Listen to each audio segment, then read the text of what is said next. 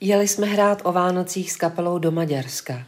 Na slovensko-maďarské hranici začal celník zdlouhavě srovnávat naše zvalchované obličeje s fotkami v pasech. Nechal nás vytáhat všechny nástroje z futrálů a do toho říkal s vážnou tváří Das ist nicht gut car. Jaký vole, nicht gut car? Teď je to čerstvě zrepasovaný Volkswagen, namítá náš řidič. Mezitím se ukazuje, že moje basa nemá žádnou výrobní značku. Celník z brunátní a razantně zvolá. Píšu papír. Aha, takže on umí česky. Píšu papír, píšu papír, píšu papír.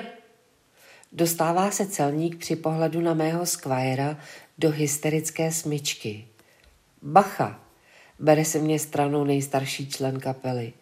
Za první republiky byly na Slovensku a na podkarpatský Rusy český poldové, takže Maďaři i Slováci věděli, že když bude problém, přijde český žandár a řekne píšu papír. Znamená to, že zapisuje protokol a bude zle. Jediná a zásadní věta, kterou si z té doby pamatujou. Když už jsme to chtěli vzdát a jet do Maďarska přes Rakousko, tak nás celník nakonec pustil.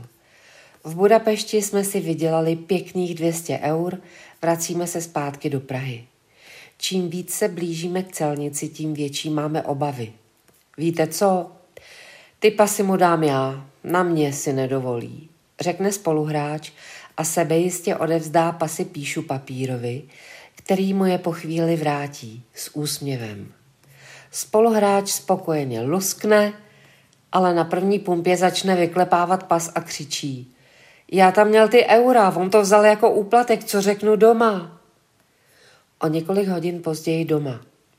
E, kde máš eura? Ale prosím tě, cestou tam nám maďarský celník pořád vyhrožoval a cestou zpátky mi je vzal omylem z pasu. Jak vyhrožoval? Ale říkal, píšu papír. Táto, že jsi ty eura prokalil, to tvoje věčný zapírání. Mámo, co pak mi nevěříš, už píšu papír ani? A aby se příběh nestratil, napsala jsem ho na papír.